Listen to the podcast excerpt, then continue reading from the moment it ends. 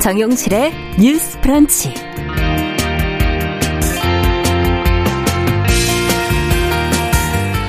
안녕하십니까, 정용실입니다. 코로나십구 관련 브리핑으로 조금 늦게 시작했습니다. 크리스마스에 젊은 사람이 데이트 약속이 없으면은 뭐 외롭겠다, 안쓰럽겠다, 뭐 이런 생각하시는 분들 많으시죠. 연애를 안 해도 괜찮은 사람도 있고 또 남들과는 조금 다른 방식의 사랑을 하는 사람도 있는데요. 이들은 연애에 대한 우리 사회의 시선이 정상성이라는 이 고정된 틀에 갇혀 있어서 답답하다, 이렇게 표현을 하고 있습니다. 자, 무엇이 정상적인 연애인 것인지, 연애의 정답이라는 것이 있는 것인지, 자, 오늘 주간 똑똑똑에서 젊은 분들과 생각을 나눠보겠습니다.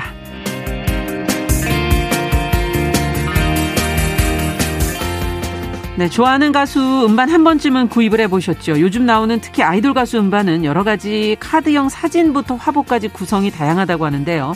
음반이 팬미팅 응모권 기능을 하기도 하고, 그래서 한 장만으로는 만족을 못하고 많게는 뭐 수백 장까지 음반을 사는 팬들이 있다고 하죠. 자, 이 음반들을 그럼 다 어떻게 처리하고 있을까요? 버리면 재활용은 되는 걸까요?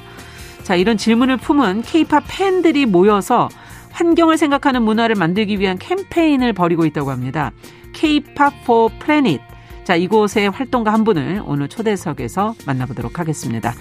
자, 십이월 이십사일 크리스마스 이브네요. 금요일 정용실의 뉴스 브런치 문을 열겠습니다.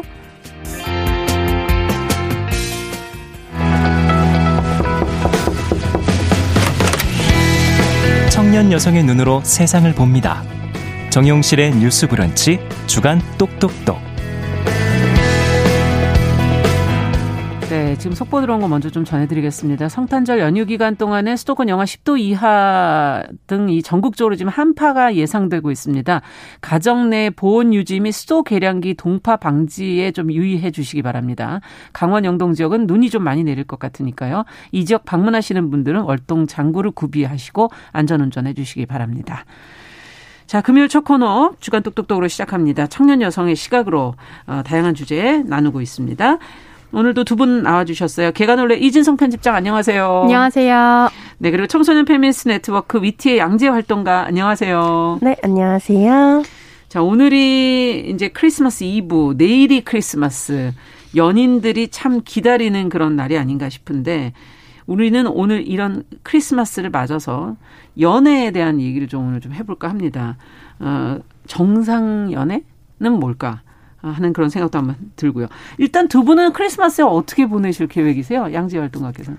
아, 네. 저는 가족들이랑 명절이나 기념일을 보낸 지 좀 시간이 지나서 음. 좀 최근에 기념일을 보낼 때는 뭐 비혼이나 자립으로 혼자 지내는 친구들이 다 같이 모여서 보낸다거나 아. 하는 경우가 많은 것 같아요. 예. 또 요즘은 코로나여가지고 모이기도 힘들죠. 네, 모이기도 힘들고 저는 혼자서 좀 글을 마무리하면서 지내는 연휴 음. 될 것 같고요.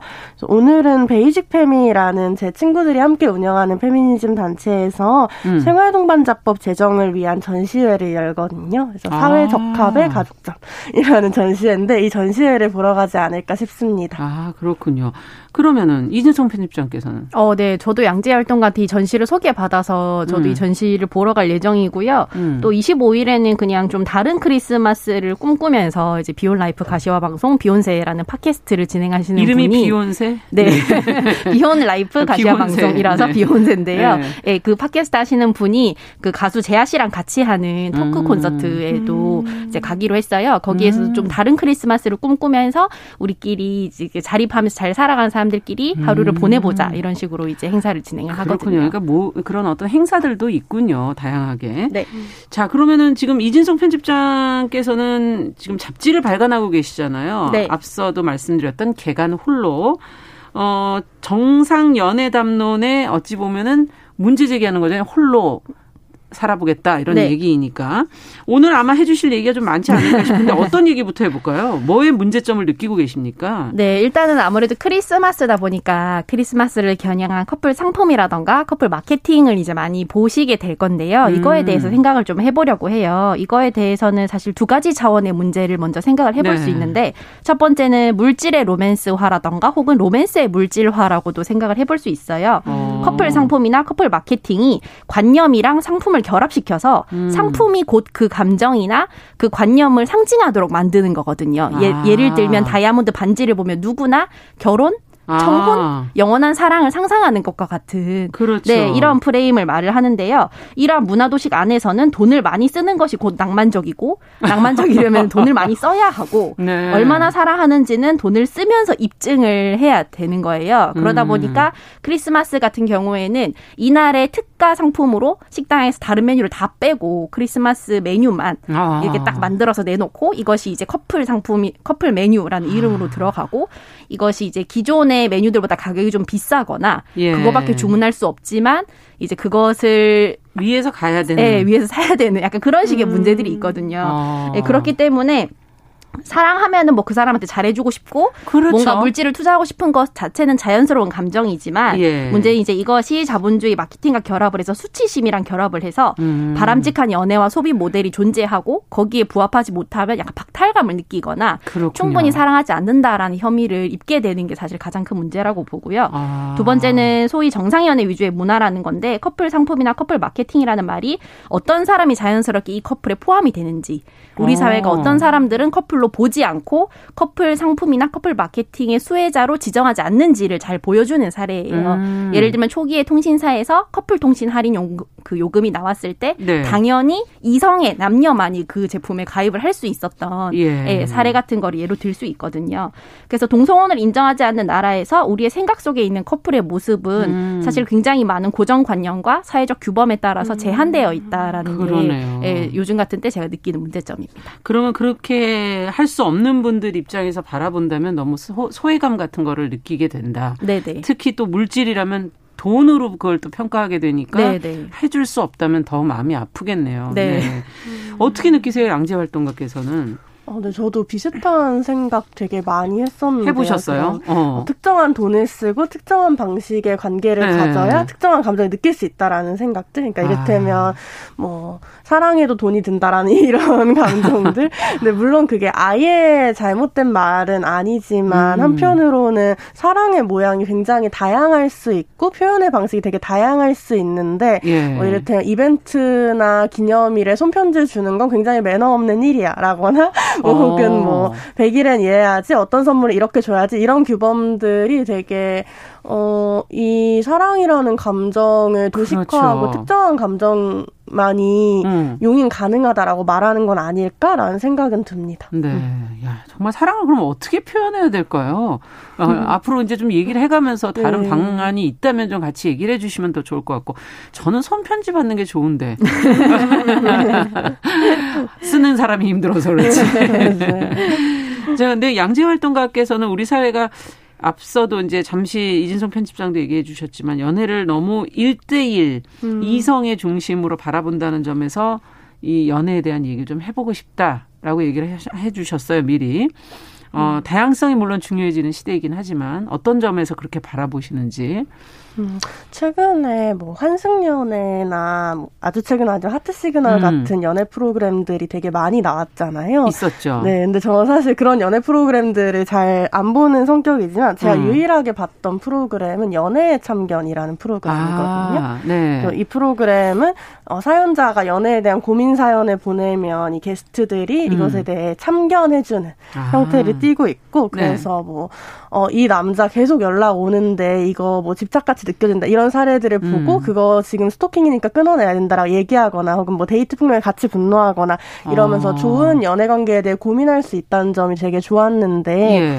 또 한편으로 사람들이 참견하는 걸 들으면서 어 이거는 좋은 연애 관계고 이건 좋지 않은 연애 관계야라고 판, 판단하는 어떤 사회적 예. 풍경을 많이 느꼈던 것 같아요. 어떤 게 좋은 연애고 음. 어떤 게 그럼 나쁜 연애입니까? 뭐 이를테면 제가 그 프로그램을 보면서 고민했던 건 네. 일단 기본적으로 뭐 이유 없는 남사친은 없다거나 하는 식으로 여성과 남성의 음. 관계는 무조건 어떤 로맨스 감정에 기반한 관계일 것이라고 가정하는 아. 뭐 이런 문화가 좀 저는 불편했었고요. 네. 그러니까 그냥 음. 인간적인 남자친구는 없다. 네, 그래서 이런 남자와 여자의 관계는 친구 관계더라도 누군가 이성적 호감을 가지고 있을 것이다. 이런 아. 전제, 되게 고리타분한 전제이기도 한데 네. 이런 전제가 되게 다양한 성적 지향들을 배제하고 있고 그렇고 그런 그렇죠. 점들이 불편하기도 했고 또 한편으로 뭐 연락의 빈도가 낮으면 애정이 없다는 음. 증거다라거나 연락의 빈도가 적으면 뭐 바람을 의심해봐야 된다 뭐 이런 것들에 아. 대해서도 저는 되게 좀 고민스러웠던 거예요. 그러니까 연애 네. 관계가 적어도 두 시간에 한 번은 이에게 답장하고 하루에 한 번 정도는 이에게 전화하면서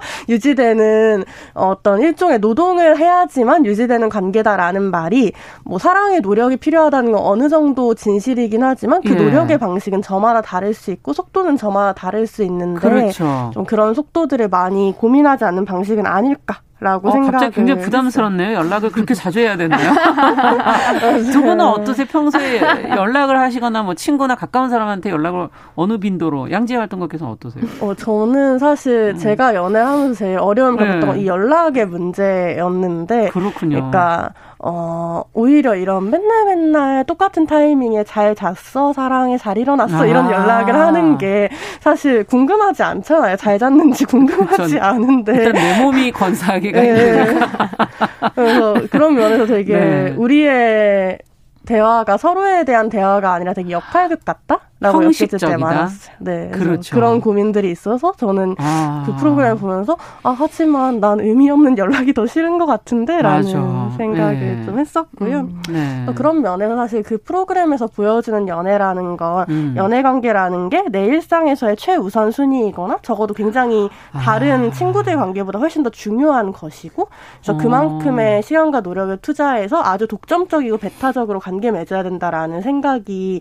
사실 우리 사회 연애에 대한 음. 생각인 것 같고 근데 저는 연애 관계라는 게 뭐 부모를 사랑하듯 예. 친구를 사랑하듯 사랑의 음. 어떤 또 다른 일종일 뿐이고 그것이 내 마음속에 일 위일 이유는 언제나 없다. 음. 그래서 저한테는 좀 독점하지 않는 좀 다양한 사랑의 음. 방식과 관계들을 존중하고 상대방의 관계 맺음에 대해 통제하거나 구속하지 않는 그렇죠. 방식의 연애가 중요하다 생각하고 그래서 저는 비독점 연애를 지향하고 있는데요. 어. 이런 연애는 뭔가 상대방과 관계에 대해 합의하고 논의한다는 점에서 바람을 피는 것과 다르고 그렇죠. 뭔가 이런 굳이 성적인 것만을 어떤 필요로 한다거나 이런 음. 것이 아니기 때문에 소위 생각하는 뭔가 문란한 관계 이런 음. 것들과 좀 차이가 있다고 이야기 드리고 싶습니다. 그러네요. 지금 독점적이고 배타적이고 이러다 보면은 이제 이런 것들이 구속이나 통제 이게 나중에 또 문제가 될 수도 있지 않습니까? 서로. 이진성 편집장께서도 지금 굉장히 공감하시면서 지금 들으시는 것 같은데 어떠세요? 덧붙이고 싶은 말씀이나 혹시나 공감하는 네. 부분이 있었고 일단은 우리 사회에서 비독점 연애라고 하면은 뭐 양다리 바람을 핀다 이런 음. 식으로 고, 뭐 물란하다 이런 식으로 음. 굉장히 자극적으로 소비하는 양상이 있고 뭔가 비정상적이라고 바로 음. 인지하는 그런 좀 감수성이 있는데요. 생각해봐야 할 점은 비독점 연애를 당연하게 비정상 연애의 자리에 놓기보다는 음. 우리가 정상이고 연애는 의뢰 그래야 해라고 알고 있는 것들이 사실 정말 그렇게 바람직하고 건전하고 도덕적인가를 음. 고민해봐야 하지 않을까 이렇게 아, 생각을 합니다. 독점 네. 연애를 기본값으로 당연한 것으로 설정을 하면 상대에 대한 질투라던가 통제라던가 음. 동일시 같은 폭력을 사랑해서 그런다. 음. 연인은 원래 그런 거다.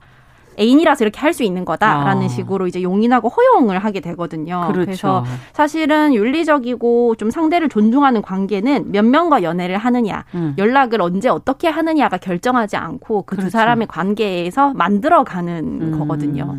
그래서 그런 점에 대해서는 우리가 너무나 당연하게 생각하고 있는 이상한 연애 그리고 정상적인 연애에 음. 대한 좀 기준을 스스로 좀 돌아보는 시간도 필요하다고 봅니다. 네, 연애는 뭐 당연히 그래야 돼라는 것에서 한번 의문을 가져볼 필요가 있, 있네요. 정말 사랑하는 방식이 결혼을 해봐도 저는 주변을 음. 보면 너무 다양한 모습들인 것 같아요.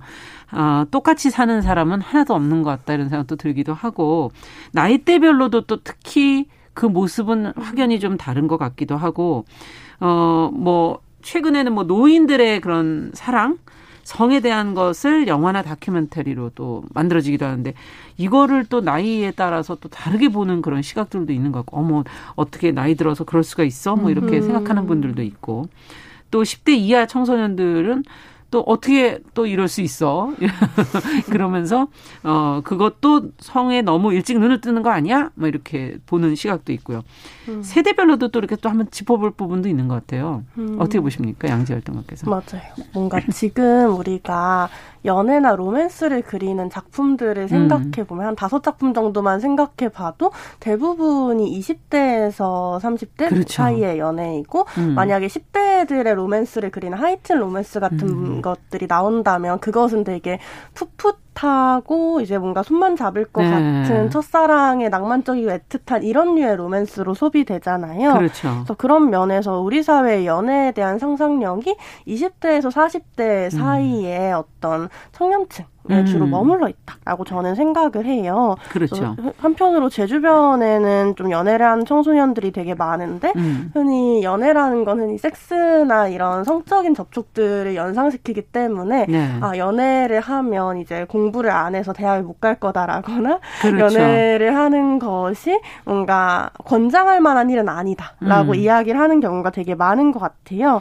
그래서 청소년은 이런 연애나 성으로부터 보호받아야 된다라고 많이들 얘기하지만 한편으로는 청소년이 포르노를 보거나 혹은 어떠한 공간에서 성관계를 하거나 이런다는 건 이미 우리 사회에서 모두가 알고 있잖아요. 네. 음. 그래서 막 이렇게 방송에 나와서 특정 남자 아이돌이야 내가 야동을 본 거 중학교 때였다 이런 얘기들도 음. 막 되게 자유롭게 할 만큼 그래서 청소년도 뭔가 성과 사랑 혹은 연애에 대한 욕구들이 분명히 존재하는데 그렇죠. 그것은 없어야 된다 혹은 없는 것처럼 보자라고 음. 얘기하고 이들에게는 좀 풋풋하고 학생다운 연애만 강요하는 경우들이 되게 많다. 음. 근데 저는 이게 되게 좀 연애라는 것을 좀 기존의 어떤 남녀 간의 음. 어떤 섹스나 결혼이나 출산을 상정한 음. 것으로 바라보기 때문에 아, 청소년기는 아. 뭔가 결혼이나 출산이나 섹스라는 것과 연결돼서는 안 되지라는 감성에서 예. 비롯된다고 생각하거든요. 음. 어, 근데 사실은 좀 사실 연애라는 것의 방식은 되게 다양할 수 있고 그렇죠. 그래서 좀 청소년의 연애라는 것이 좀 성적인 접촉을 시도하는 것도 문제가 아닐 뿐더러 음. 이런 성적인 접촉을 시도하는 과정이 꼭 뭔가 성기결합 형태, 음. 뭔가 성, 성기삽입 형태의 섹스는 아닐 수 있다라는 음. 점. 그래서 좀 연애에 대한 상상력이 더 다양해질수록 좀 젊은 사람이나 좀 보다 늙은 그렇죠. 사람들의 성적 권리라는 거 혹은 연애 관계라는 거 좀 다양하게 상상될 수 있지 않을까 생각을 합니다. 네, 해외랑 이 부분에서 여, 연령대별로의 생 생각이 조금 더 많이 차이가 나는 거 아닌가 하는 음, 생각도 들기도 음. 하네요. 네, 맞아요. 네, 이진성 편집장님께서는 또 어떻게 보십니까? 어, 네, 특히 우리 사회는 연애 정년기는 이십 대고 음. 이제 이십 대 후반에서 삼십 대가 되면 또 결혼 정년기로 이어지고 아. 그때 연애는 또 반드시 결혼을 전제로 한 아. 성숙하고 뭔가 좀 지속적인 미래를 어. 약속한 연애여야 한다라는 암묵적인 규범이 있습니다. 그러니까 이런 음. 것들을 생각해 보면 한국 사회는 연령과 연애가 음. 결합된 굉장히 많은 속설들이 있는데요. 네. 예를 들면 이말 삼초라는 말은 대학교 이 학년 말 삼 학년 초에 연애를 하지 못하면 평생 못한다. 그 말이 그 뜻인가요? 네. 그 말입니다. 그 말이고 네. 그리고 이제 스물다섯 살까지 연애를 못하면 남자는 마법사가 되고 여자는 학이 된다. 무슨 그리고 말이죠? 저는 왜 못 알아듣겠죠? 네, 그리고 여기에서 나아가서 음. 서른 살까지 안 하면 봉황으로 승천을 한다라는 농담이 있는데 네. 이 말의 핵심은 당연히 인간이라면 연애를 해야 하는 건데 네. 이거를 특정 나이가 될 때까지 하지 않으면 음. 뭔가 비인간적인 존재가 될 만큼 아. 좀 특이하고 뭔가 다른 사람이라는 그리고 놀려도 된다라는 합의가 들어가 있는 속설이거든요. 아, 이게 놀리는 겁니까? 놀리는 거죠. 마법사를, 네, 마법을 쓸 수 있다 이런 식으로 이렇게 놀리거나 아. 이제 봉황으로 승천했다. 더 이상 너는 인간이 아니다. 아. 이제 뭐 연애도 못하고 성적 경험도 없기 때문에 네. 뭔가 되게 신성한 무언가다라는. 그런 그런 인식을 아, 바탕으로 한 거, 예, 그런 아, 농담이거든요. 왕이 되는 건 줄 알았더니. 네, 아닙니다. 예, 그래서 네. 이런 것들을 보면은 뭔가 우리가 당연하게 이 나이까지는 해야 하고 음. 안 하면은 뭔가 이상한 비정상적인 존재로 간주하는 것들이 굉장히 자연스럽게 받아들이고 있다는 걸 알 수 있는데요. 네. 결혼 정년기라는 말 역시 이러한 정상성 담론에 기반을 해서 적당히 연애하고 적당한 음. 시기에 결혼을 하라 이렇게 좀 메시지를 보내고 있어요. 좀 강압적으로 느껴지세요, 그게? 음. 그렇죠. 왜냐하면 네. 이 적당한 선을 누가 정해주는가. 아, 누가 정해주는가. 이십 대 때 이제 사랑을 해라라고 얘기를 하면서도 너무 많이 하면 물란하고 너무 안 하면 그건 또 결혼에 부족한 경험이고 네. 그런 식으로 항상 애매한 기준이 있어요. 그게 아. 굉장히 애매모호한데 결국에는 결혼 정년기라는 건 출산에 적합한 시기를 말하거든요. 아, 네. 그렇죠. 네. 네. 하지만 결혼이라는 거는 본인이 누군가와 함께 살아갈 생각이 들 때 혹은 그런 준비가 되었을 때 사람 사람마다 다를 것이고 누군가에게는 예를 들면 저 같은 사람한테는 음. 또 영영 오지 않는 것이기도 하거든요. 음. 그래서 결혼 정년 기이라는 것 그리고 연애를 하기에 적당한 나이라는 것 이런 거를 정하고 그리고 그 나이 바깥의 연애나 결혼 같은 거를 금지하거나 좀 터부시하는 그 이유는 뭔지에 대해서 음. 좀 생각을 해봐야 된다고 봅니다. 네, 아, 지금 음. 말씀을 듣다 보니까 그런 면이 있네요. 정년기라는 게 그런 출산과 연결이 되어 있었구나 이런 생각도 다시 한번 더 해보게 되고 저희가 어, 시간상 어, 잠시 일 부를 마치고 이야기는 이 부에서 좀 더 이어가도록 하겠습니다. 열한 시 삼십 분부터 일부 지역에서는 해당 지역 방송 보내드립니다.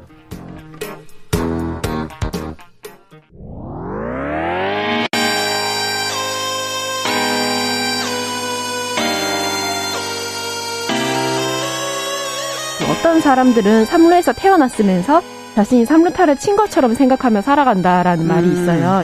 삼분 즉석칼을 만들듯이 법안을 뚝딱뚝딱 잘 만들어내시는 분들이 왜 여기에 대해서는 음. 이렇게 직무유기를 하고 있을까 그런 문제가 들고 따끔하게 이 여성 팬티에 달려있는 정체불명, 의미불명의 리본에 대해서 생각을 하게 됩니다. 도대체 이 아이는 왜 있는가.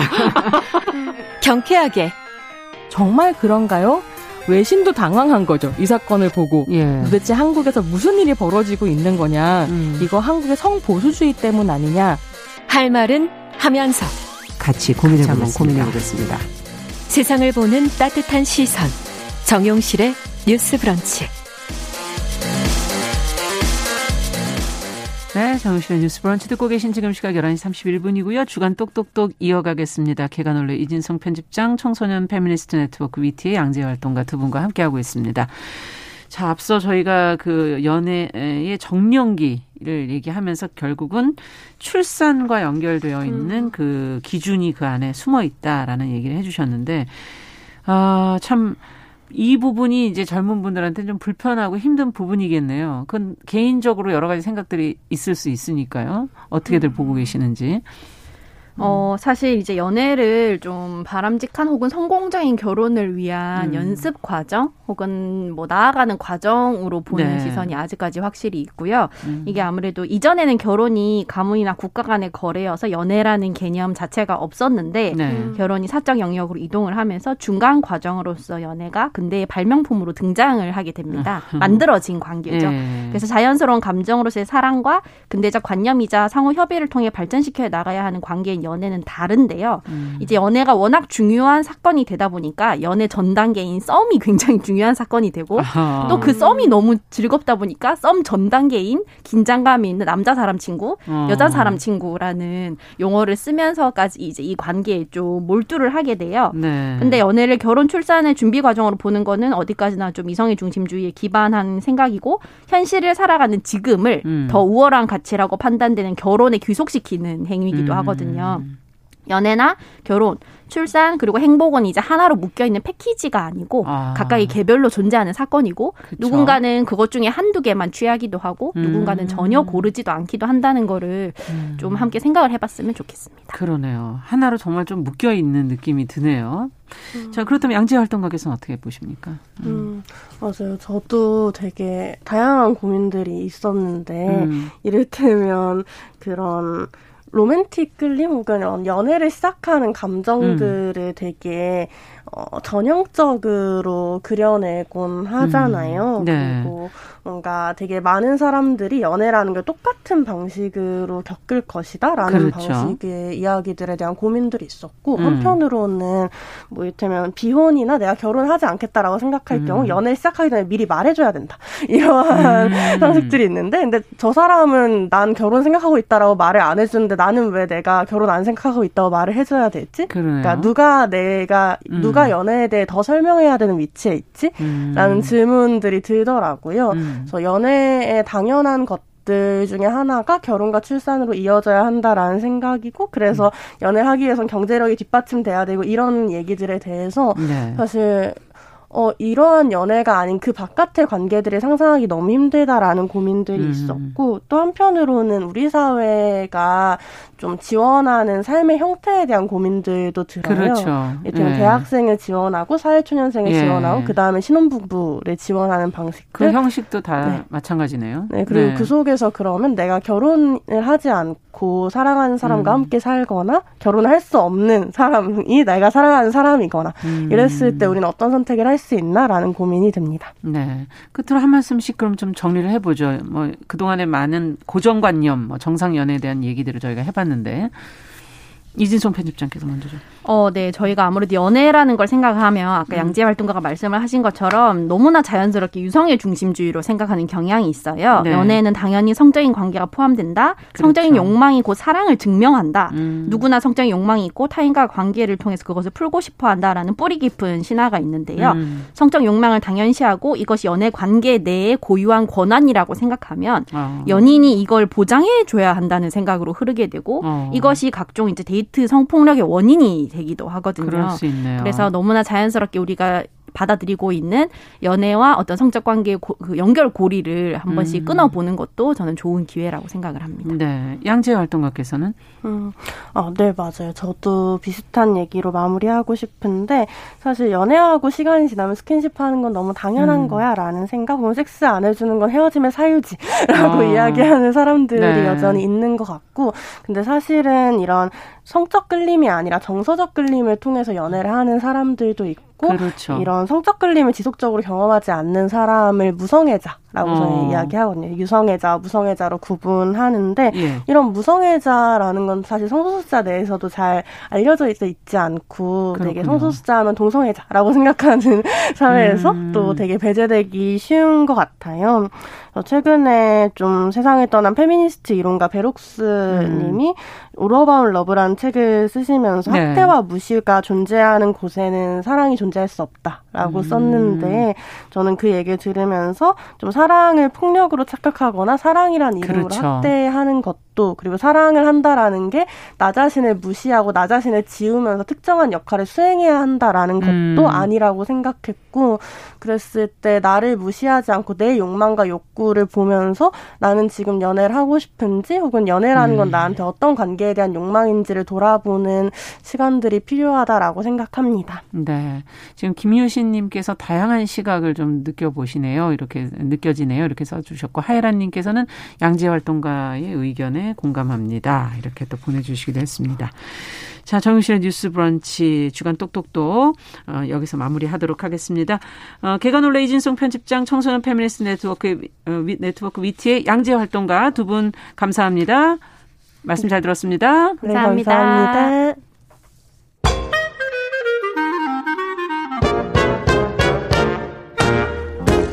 모두가 행복한 미래, 정용실의 뉴스 브런치.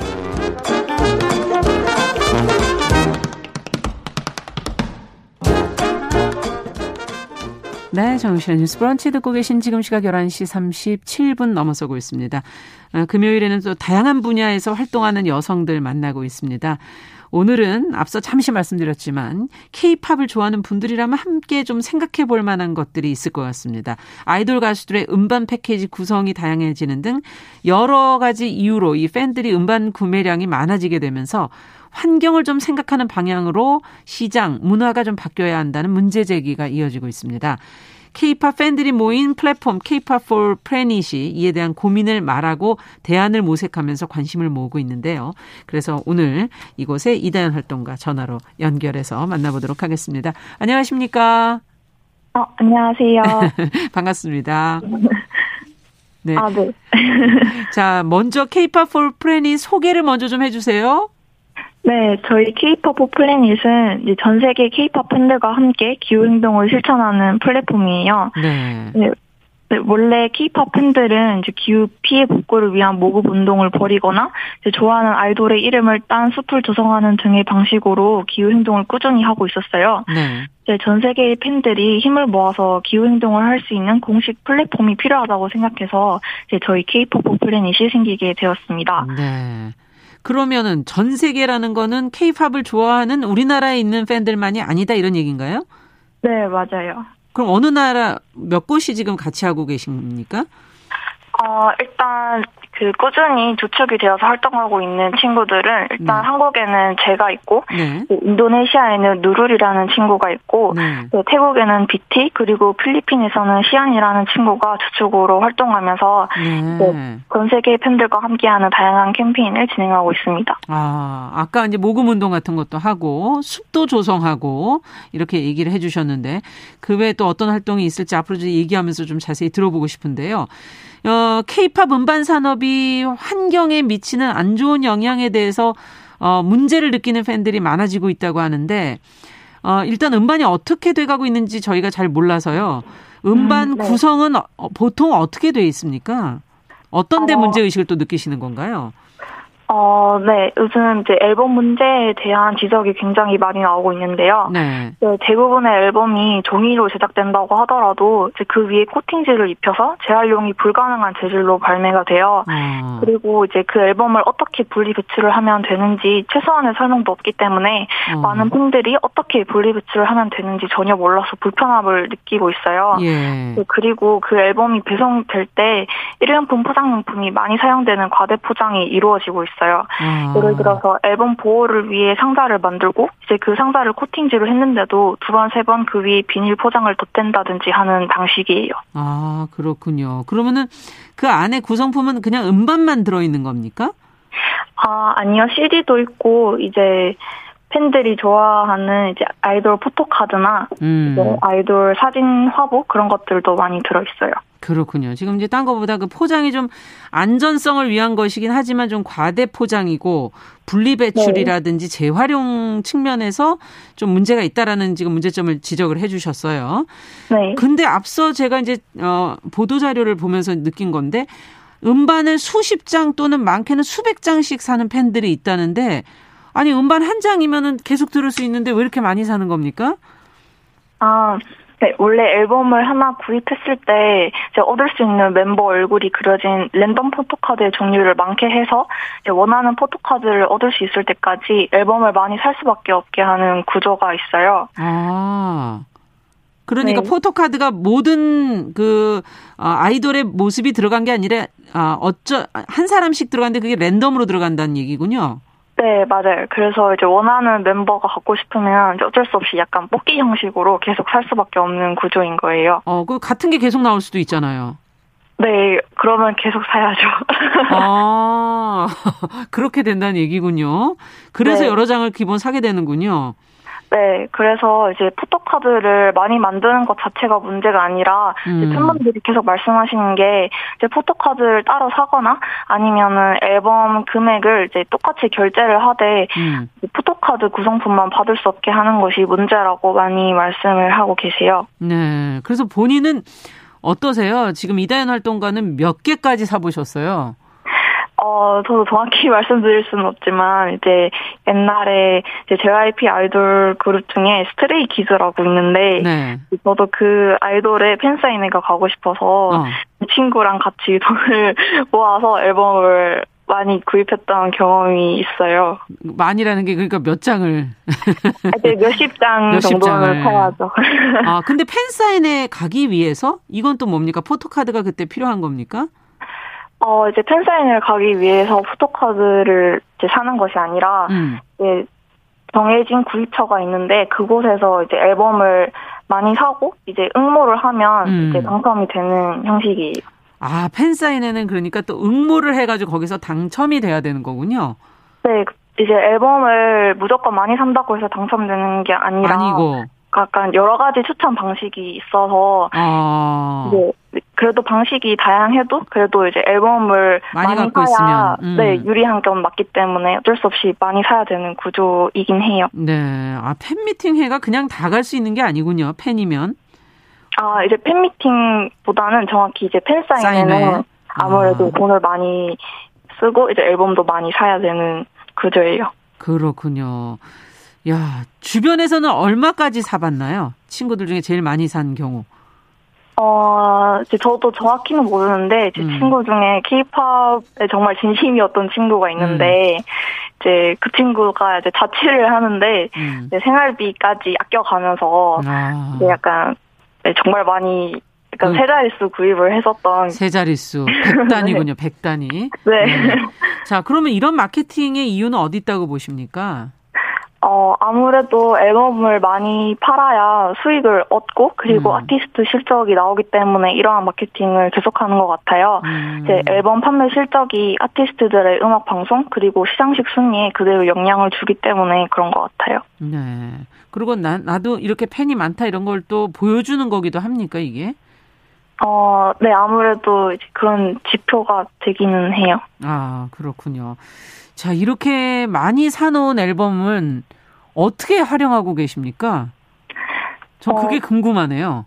이제 많이 사면 이제 처치가 곤란하잖아요. 음. 이제 그래도 이제 친구들에게 나눠주는 거랑 이제 중고로 다시 재판매하는 것도 한계가 있으니까. 네.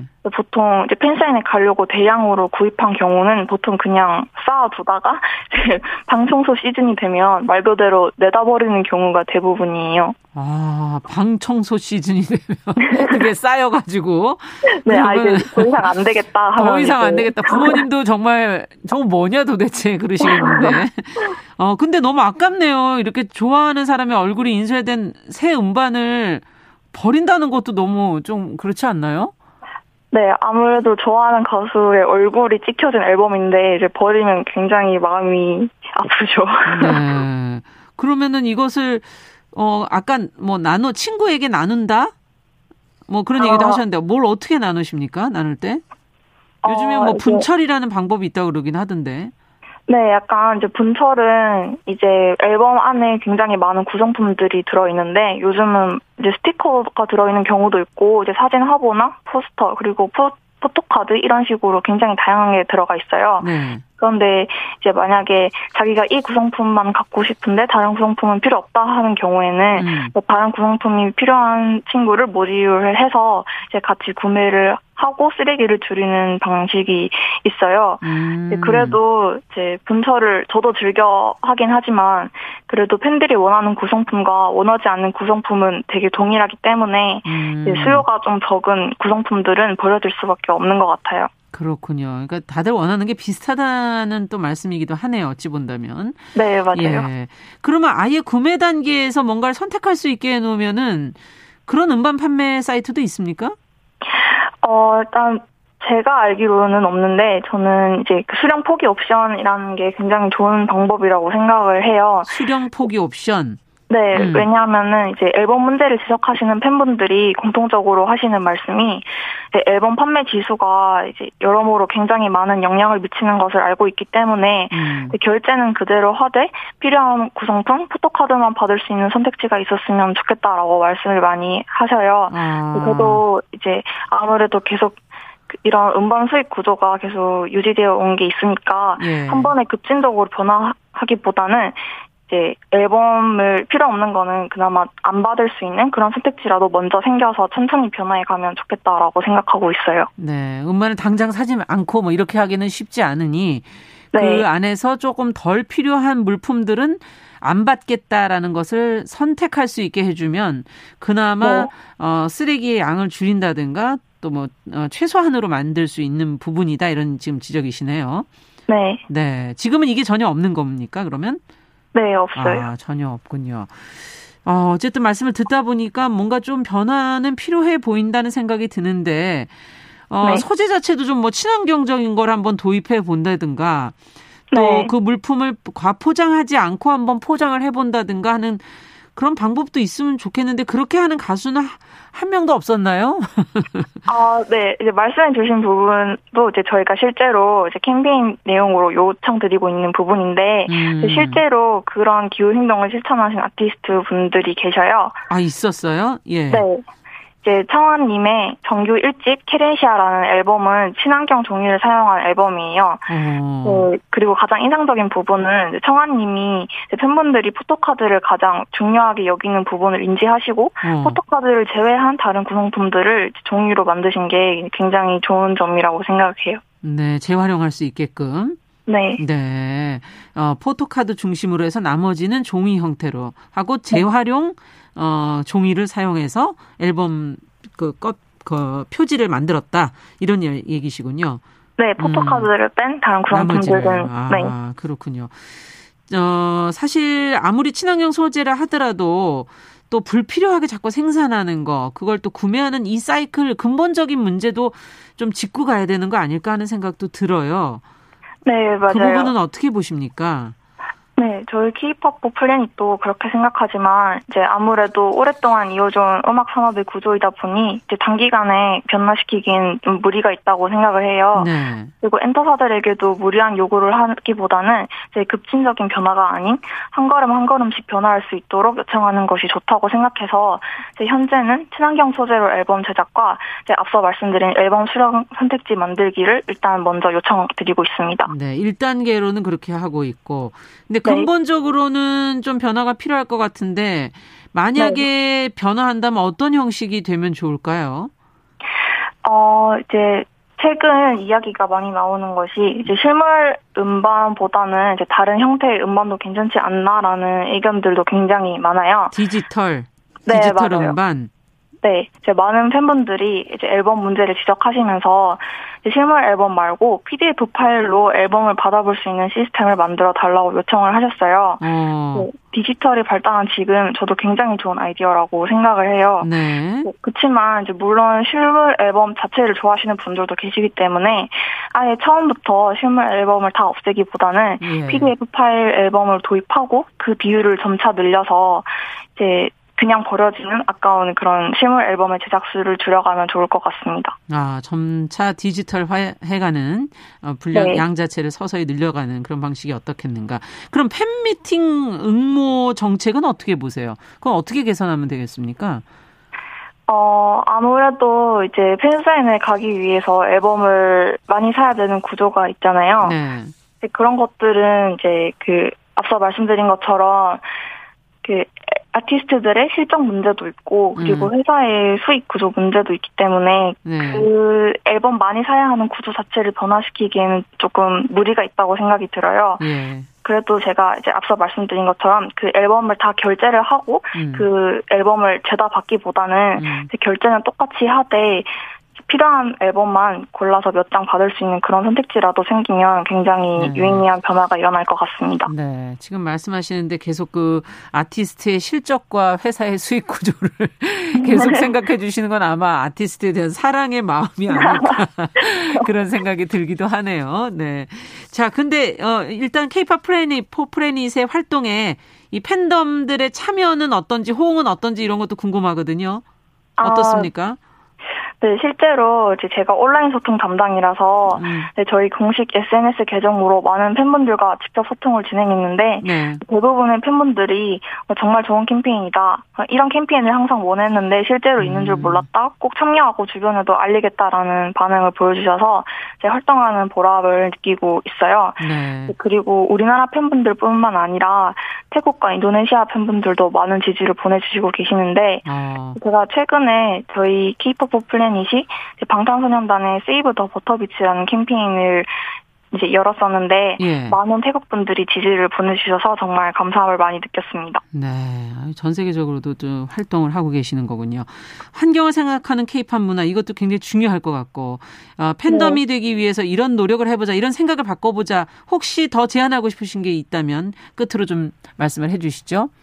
네, 어, 일단 기후 위기에 의한 피해는 엠지 세대들이 가장 직접적으로 입게 되는데 음. K-팝은 이제 특히 그 엠지 세대들이 많이 즐기는 문화잖아요. 그렇죠. 그래서 네, 더 많은 K-팝 팬분들이 기후 행동에 꾸준히 관심을 가지고 참여해야 한다고 생각해요. 음. 이제 그리고 저도 에스엔에스상으로 이제 팬분들과 계속 소통하면서 앞으로의 전 세계 K-팝 팬들이 더 자발적으로 기후 행동에 참여하실 수 있도록 기후 위기와 기후 행동에 대해서 알리고 K-팝 하면 기후 행동이 떠오를 수 있게끔 음. 더 다양한 캠페인 활동을 진행하고 싶어요. 네. 네. 그리고 마지막으로 이제 저희가 계속 앨범 문제에 대해서 이, 이야기를 나눴잖아요. 음. 이제 저희가 실제로 이제 엔케이디피 캠페인이라고 엔케이디피? 네. 네. No K-팝 on a Dead Planet이라는 약자인데 네. 네, 죽은 지구에 K-팝은 없다라는 캠페인이에요. 아. 그래서 네, 실제로 저희가 엔터사들에게 앞서 말씀드린 그런 앨범 개선 내용들을 요청드리고 있는 캠페인이거든요. 그렇죠. 네, 이제 그래서 지금 저희가 목표치인 일만 명을 달성해서 이제 간담회, 국회에서 이제 간담회를 통해 엔터사들에게 전달을 했는데, 음. 이제 저희 목소리가 닿으려면 더 많은 설명이 필요하다고 생각해서, 이제 혹시 인터뷰를 들으시는 분들 중에서 관심이 음. 생기셨다면 저희 음. 캠페인에 많이 참여해 주셨으면 좋겠습니다. 이건 뭐 서명을 같이 해서 참여하면 되는 건가요? 네, 온라인 네. 페티션 형식으로 음. 이제 그냥 간단한 서원 형식이에요. 그렇군요. 야, K-팝도 참 다르다 이렇게 느끼시는 분들도 어, 전 세계에 계시겠지만 K-팝 팬덤도 참 다르다 이런 거를 네. 느끼실 수 있도록 앞으로도 계속 열심히 활동해 주시기 바랍니다. 오늘 말씀 네. 잘 들었습니다. 감사합니다. 감사합니다. 네, 금요 초대석 지속 가능한 K-팝 환경을 생각하는 팬 문화를 만들기 위해서 질문을 던지고 캠페인 활동을 벌이는 플랫폼 케이팝 포 플래닛의 이다연 활동가와 이야기 나눠봤습니다. 자, 어, 함께해 주신 정용실의 뉴스브런치 함께해 주신 여러분께 저도 이제 인사를 드려야 되겠네요. 금요일 순서 여기서 마무리하고 저희 일요일 오전 열한 시 오 분에는 뉴스브런치 부설심리연구소가 준비됩니다. 아, 평일에는 정용실의 뉴스브런치 또 항상 아, 참여해 주시기 바랍니다. 주말 잘 보내시고 저는 다음 주에 뵙겠습니다. 마이클 부블레의 노래 The Christmas Song 들으면서 마무리하죠. 감사합니다. Chestnuts roasting